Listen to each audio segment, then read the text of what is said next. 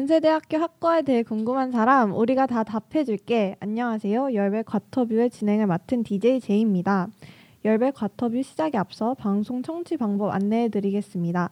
실시간 듣기의 경우 매주 토요일 오후 7시 yirb.연세.ac.kr에서 지금 바로 듣기를 클릭해 주시고 다시 듣기의 경우 사운드 클라우드에 yirb를 검색하시면 저희 방송을 비롯해 다양한 열배 방송을 다시 들으실 수 있으니 많은 관심 부탁드립니다. 저작권 문제로 다시 듣기에서 제공하지 못하는 음악의 경우 사운드 클라우드에 선곡표를 올려놓겠습니다. 사회적 거리두기를 지키며 안심하고 들을 수 있는 열비 되기 위해 항상 노력하겠습니다. 열배 다양한 DJ들의 학과에 대해 알아보는 특집 방송 열배 과터뷰에 오신 것을 환영합니다. 열배 과터뷰에서는 열배 게스트 DJ들과의 인터뷰를 통해서 연세대학교의 여러 학과에 대해 톺아보는 30분 분량의 녹음 송출 방송입니다. 학과 소개, 기본 질문, 그리고 방송 전 구글 폼을 통해서 청취자로부터 받은 질문에 대답을 해보는 시간을 가질 예정입니다. 저희 오늘 열배 과터뷰에서 네 번째로 톺아볼 학과는 기계공학부입니다. 저희 기계공학부 소속 special 게스트와 함께 연세대 기계공학부와 공과대학에 대해 샅샅이 알아보는 시간을 가질 예정입니다. 열배 과터뷰에 오신 것을 환영합니다. 저희 간단한 자기소개 먼저 해주세요. 안녕하세요. 기계공학부 고학 7반 2학번 손권이라고 합니다. 네, 그럼 저희 바로 질문으로 들어가 보도록 할게요. 첫 번째 질문, 본인의 학과에 대한 간단한 소개를 해주세요. 기계공학부는 공과대학 설립과 같이 만들어진 학과로서 공과대학에서 4반과 7반 두 반을 차지하고 있습니다. 공대는 총 16개 분반이 존재하며 인용대가 설립되기 전까지 공대에 소속되어 있습니다. 기계공학부는 작년 기준 130명의 신입생을 받았으며 건물은 제4공학관 6층을 주로 사용하며 제2공학관의 과방에 위치합니다. 어, 인용대가 혹시 뭘, 뭔가요? 인공지능 학과나 컴퓨터 과학과 같은 그런 학과들이 모여 있는 단과대입니다. 아, 어, 그렇군요. 네, 그럼 바로 두 번째 질문으로 넘어가도록 할게요. 어, 본인의 학과에서 배우는 커리큘럼에 대해 소개해 주세요. 네, 기계공학부는 공대 3대 학부인 전화기 중에서도 가장 힘든 커리큘럼을 따르는 편입니다. 2학년 때 4대 역학을 모두 수강하는 유일한 학과고 전정과 화공과 같이 공학, 수학, 사까지 수학하는 수강하는 유일한 학과이며 2학년 2학기 때부터 기계공학 실험이라는 공대에서 악명이 제일 높은 전공 필수 과목을 수강합니다. 1학년 때는 1학기에 듣는 기계공학 창의설계라는 기계공학을 사뿐하게 배우는 전공 필수를 수강하며 2학년 땐 사대 역학과 같이 기계공학 실험, 3학년 때는 다양한 전공 선택 과목과 같이 기계과학 실험, 창의 제품 설계, 때는 연구 논문이 필수입니다. 졸업 요건은 2학번 기준 130학점이며 대학 교양 6개 영역 중 4개 영역을 필수 이수를 해야 합니다. 오, 들, 듣기만 해도 공학, 수학, 사까지 하면 너무 빡센 커리큘럼을 하는 학과 같은데요. 어, 세 번째 질문인 우리 학과는 다른 학과와는 다르게 이런 점이 특이해요. 이런 게 있을까요? 네, 공대 독수리는 다양하고 화려한 거로 유명합니다. 주작을 연상하게 하는 공학 2반 화공생명공학부의 독수리, 저희 반의 기계 독수리, 전전의 피카츄 독수리, 컴퓨터 과학과의 이진수 독수리 등등 각 학과를 재치 있게 보여주는 독수리가 특징입니다. 공대 FM 문구는 전진 공대이며 대표적인 건축사는 우리는 공대, 우리는 공대입니다. 저희 공학 7반 FM 문구는 그 중에서 제일 잘 나가는 철학 기계 이면 이때 대답하는 형식으로 기계 기계 기계라고 하는 것이 문화입니다. 또 저희 반의 건조사는 기 개처럼 가 족같이며 고학 7반은 고학 7반이다가 있습니다. 또 공대 동아리의 대부분을 저희 학부가 장악한다는 재미있는 특징도 가지고 있으며 많은 학과에서 저희와 술자리를 피하는 것도 자랑스러운 특징이라 할 수 있습니다. 자랑스러운 특징 맞나요? 공학 7반의 전통입니다. 네, 네 번째 질문 갈게요. 어, 학창 시절 때 본 학과에 가기 위해서 한 노력이나 이런 노력 활동이 있었기에 내가 이 학과에 합격할 수 있었다. 이런 게 어떤 게 있죠? 저는 중학생 때부터 로봇공학 쪽을 진학하고 싶어 고등학교 들어오기 전 원하는 동아리가 없을 가능성을 점쳐 3년간 동아리 빌드업을 위해 고심했습니다. 1학년 땐 코딩 및 아두이노 동아리, 2학년 땐 코딩 및 인공지능을 중점으로 다루고 3학년 때는 로봇 동아리를 제가 직접 다 만들어서 운영하게 고등학생 시절의 자랑이라면 자랑입니다. 또한 이 3학년 때 선택 과목 생기부를 작성할 때 커리큘럼을 파악해 2학년 때 이론 및 기초 지식에 대한 보고서를 3학년 때 복잡한 지식에 대한 보고서를 작성하는 식으로 난 로봇에 미친 사람이다 라는 것을 보여줬습니다. 또한 면접 때 말lun광마랑 교수님 눈을 하나도 안 피하고 자신감을 어필한 게 도움이 된 것 같습니다. 오, 그러면은 본인의 컨셉은 정말 로봇에 미친 사람이다. 네, 맑은 눈의 광인. 네, 알겠습니다. 저희 다섯 번째 질문. 본인의 학과를 지망하는 고등학생들에게 해줄 수 있는 조언이 있을까요? 기계 말고 다른 좋은 과 많으니 이게- 그쪽으로 가세요. 이게 맞나요? 어, 이게 아닌 것 같은데. 내년에 시스템 반도체 공학과 정원 두 배 되니 거기로 지원하시는 게 더 좋을 것 같지만 그래도 저희 과를 지망하신다면 고등학교 시절 기계를 만지는 일을 멈추지 마세요. 이론만 배우는 2학년까지의 과정을 거친 저도 이해력의 바탕은 고등학교 시절 만진 기계들에 있습니다. 또 탐구로 멈추지 마시고 수학 공부만 열심히 하셔도 됩니다. 또 공대가 다른 학과에 비해 인풋이 많이 들어가지만 그만큼 아웃풋이 확실한 단과대가 없습니다. 일단 자신감 있게 면접에 임하거나 자신이 학과에 확신이 있는 아이라는 것이 보여지면 면접 때 많은 플러스 요소가 있는 것 같습니다. 어, 근데 기계를 사랑하시는 거 맞습니까? 저는 기계를 사랑합니다. 네, 그러면 여섯 번째 질문. 본인의 학과의 복수 전공을 생각하는 사람들에게 조언 한 말씀 부탁드립니다. 이건 진지하게 하지 마세요 그냥. 농담이 아니라 난이도가 꽤 높을 뿐더러 복전을 하면 빨라도 2학년 2학기 때부터일 텐데 이미 진행된 전공 과목이 많을 뿐더러 학습량이 노력한다고 커버 칠 수 있는 정도가 아니라 전 기계 복전을 크게 반대하는 편입니다. 근데 혹시 그럼 기계 복전이 약간 인기가 많은 편인가요? 기계 복전이 네 생각보다 인기가 많은 어. 편인데 다 말리고 있습니다.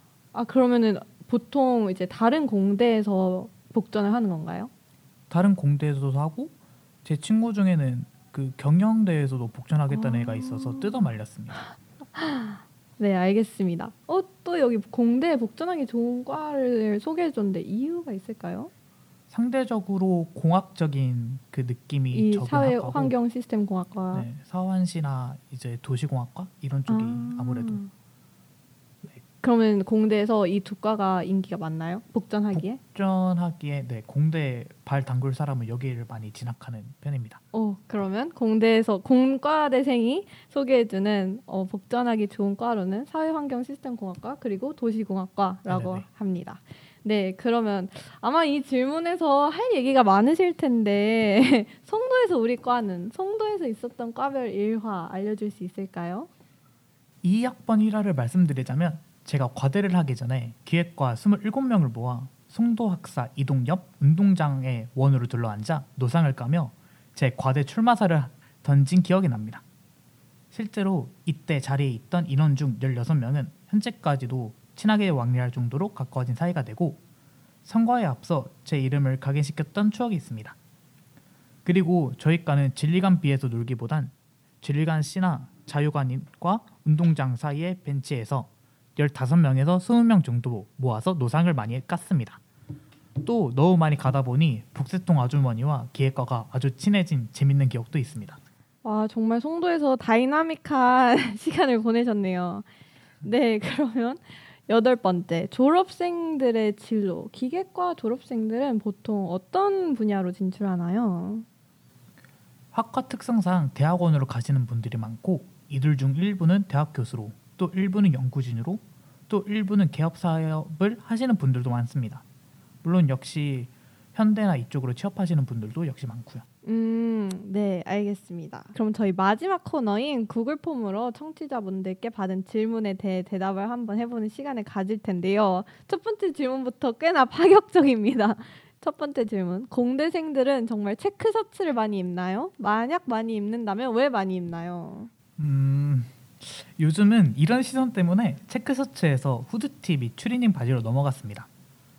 근데 교수님들을 보면 언제나 체크셔츠를 입고 또 공대 찐 너드들이 있거든요. 이들은 실제로 많이 입더라고요. 저도 왜 입는진 모르겠습니다. 하지만 물론 제 옷장엔 있긴 해요. 근데 왜, 왜 하필 체크셔츠일까요? 일단 과학적으로 분석해 보면은 되게 깔끔해요. 아, 그리고 점선지 같거든요. 아 점선지 네, 바로 그래프를 그릴 수 있는. 네 그런 그런 것 같습니다. 아, 네, 알겠습니다. 그러면 요즘 트렌드는 체크 션츠가 아니라 후드티 및 추리닝 바지다. 네, 아, 알겠고요. 저희 두 번째 질문. 공대 너드남 진짜 있나요? 진심으로 궁금합니다. 그리고 공대에 CC도 맞나요? 공대 CC부터 말씀드리자면 공대 CC가 생각보다 많습니다. 같이 밤새서 과제하다 눈 맞는 경우도 많고 수업이 모듈이 공대에서 이루어지다 보니 같이 다니기 도 좋아서도 그리고 공대는 아무래도 특정 사람들이 많이 가는 편이다 보니 연애하기에 적합하기도 하고요. 또 공대 너드남은 진짜 실존하긴 해요. 오, 가끔 조각미남들이 제 데시벨 마이너스로 저한테 말 거는데 제가 다 아깝더라고요. 근데 그냥 너드가 더 많다는 점. 아 매우 현실적인 대답이었네요. 네. 네, 그럼 세 번째 질문. 공학관 건물이 많은 것으로 알고 있는데 각 공학관마다 다른 과가 사용하는 건가요? 탁과생도 출입이 가능한가요? 그리고 공학관 맛집이나 공부 핫플 소개해 주세요이라고 질문 남겨 주셨습니다. 네, 공학관 건물은 총 4개로 각 학과별로 많이 사용하는 건물은 존재하겠지만 특정 과가 독점하진 않습니다. 또 탁과생 출입은 당연히 가능하고 실제로 다른 과 애들이 저희 공학관 마오관이 있는 모습을 볼 때마다 띠용하곤 합니다. 네가 왜 거기서 나와? 하고요. 또 공학관 맛집은 제이 공학관에 붙여 있는 한울쌤의 1인 피자나 핫도그가 진짜 맛돌이입니다. 또 공부 핫플로는 공대의 마오가니 또 제2 공학관의 독서실이 공부 핫플입니다. 특히 마오가니는 따로 스터디룸을 마련되어 있어 공대 회의하거나 스터디할 때 많이 사용합니다. 음, 네, 공대 마오가니는 그 대학원생분들이 많이 상주하기로 유명한 걸로 알고 있어요. 근데 대학원생 분들은 그 지하 1층에 또 컵, 카페가 따로 있거든요. 아, 거기서 네. 하거나 여기까지 넘어오시는 분들은 그래도 생기가 아 직 살아 있으신 분. 그렇군요.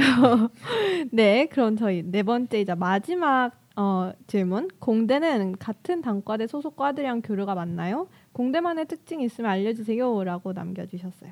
네, 공대 내에서 공대 학과들 간의 교류를 딱히 추진하고 있지는 않습니다. 지금은 그러나 추후 공대 교류반을 편성할 예정으로 교류가 늘어날 예정입니다. 그러나 개인적으로 접할 기회는 많습니다. 공학 수학, 공학 물리, 공학 화학 등 필수 공대 교양들을 수강하여 안면을 트거나 같이 실험을 해 친구를 넓혀 나가는 것이 일반적인 공대생들입니다. 또 공대만의 특징이 있다면 다들 자신 일에 집중하는 모습이 멋있습니다. 아무래도 탐구가 주를 이루는 단과대 특성 때문인지 몰라도 한 번 집중하면 끝을 보는 성격이 강하고 자신들이 공대라는 데에 자부심이 생각보다 되게 강합니다. 오, 그니까요. 저는 공대 다니는 친구들 보면은 다 자기가 공대라는 거에 대해 대- 되게 자부심이 넘친다는 인상을 많이 받았습니다. 네, 지금까지 기계공학부와 공과대학에 대한 소개를 마쳤습니다. 와, 저희 먼 길 와서 열배 과터뷰에 어, 인터뷰에 응해주셔서 정말 감사하고요. 청취자 여러분들의 궁금증이 해결되었나요? 여러분의 궁금증이 해결되었길 바라며 오늘 방송은 여기에서 마무리하도록 하겠습니다. 다음 방송에도 알찬 내용으로 돌아오도록 하겠습니다. 그럼 다음 게스트와 학과도 많이 기대해 주세요. 안녕. 안녕.